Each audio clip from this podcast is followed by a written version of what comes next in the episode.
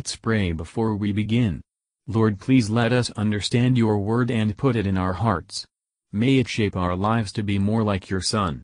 In Jesus' name we ask, Amen. Exodus chapter 36 Then wrought Bezaleel and Aholiab, and every wise-hearted man in whom the Lord put wisdom and understanding, to know how to work all manner of work for the service of the sanctuary, according to all that the Lord had commanded. And Moses called Bezaleel and Aholiab, and every wise-hearted man, in whose heart the Lord had put wisdom, even every one whose heart stirred him up, to come unto the work to do it. And they received of Moses all the offering which the children of Israel had brought for the work of the service of the sanctuary, to make it withal. And they brought yet unto him free offerings every morning.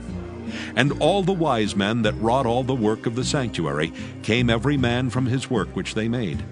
And they spake unto Moses, saying, The people bring much more than enough for the service of the work which the Lord commanded to make. And Moses gave commandment, and they caused it to be proclaimed throughout the camp, saying, Let neither man nor woman make any more work for the offering of the sanctuary. So the people were restrained from bringing. For the stuff they had was sufficient for all the work to make it, and too much. And every wise hearted man among them that wrought the work of the tabernacle made ten curtains of fine twined linen, and blue and purple and scarlet. With cherubims of cunning work made he them. The length of one curtain was twenty and eight cubits, and the breadth of one curtain four cubits. The curtains were all of one size. And he coupled the five curtains one unto another, and the other five curtains he coupled one unto another. And he made loops of blue on the edge of one curtain from the selvage in the coupling. Likewise, he made in the uttermost side of another curtain in the coupling of the second. Fifty loops made he in one curtain, and fifty loops made he in the edge of the curtain which was in the coupling of the second. The loops held one curtain to another. And he made fifty taches of gold, and coupled the curtains one unto another with the taches. So it became one tabernacle. And he made curtains of goat's hair for the tent over the tabernacle. Eleven curtains he made them. The length of one curtain was thirty cubits, and four cubits was the breadth of one curtain. The eleven curtains were of one size. And he coupled five curtains by themselves, and six curtains by themselves. And he made fifty loops upon the uttermost edge of the curtain in the coupling, and fifty loops made he upon the edge of the curtain which coupleth the second. And he made fifty taches of brass to couple the tent together, that it might be one. And he made a covering for the tent of ram skins dyed red, and a covering of badger skins above that. And he made boards for the tabernacle of shittim wood standing up. The length of a board was ten cubits, and the breadth of a board one cubit and a half. One board had two tenons, equally distant from one another. Thus did he make for all the boards of the tabernacle. And he made boards for the tabernacle, twenty boards for the south side southward. And forty sockets of silver he made under the twenty boards, two sockets under one board for his two tenons, and two sockets under another board for his two tenons.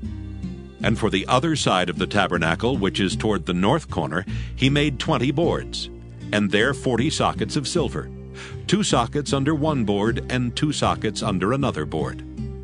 And for the sides of the tabernacle westward, he made six boards, and two boards made he for the corners of the tabernacle in the two sides. And they were coupled beneath and coupled together at the head thereof to one ring. Thus he did to both of them in both the corners.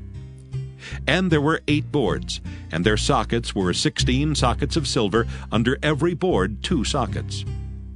And he made bars of shittim wood, five for the boards of the one side of the tabernacle, and five bars for the boards of the other side of the tabernacle, and five bars for the boards of the tabernacle for the sides westward.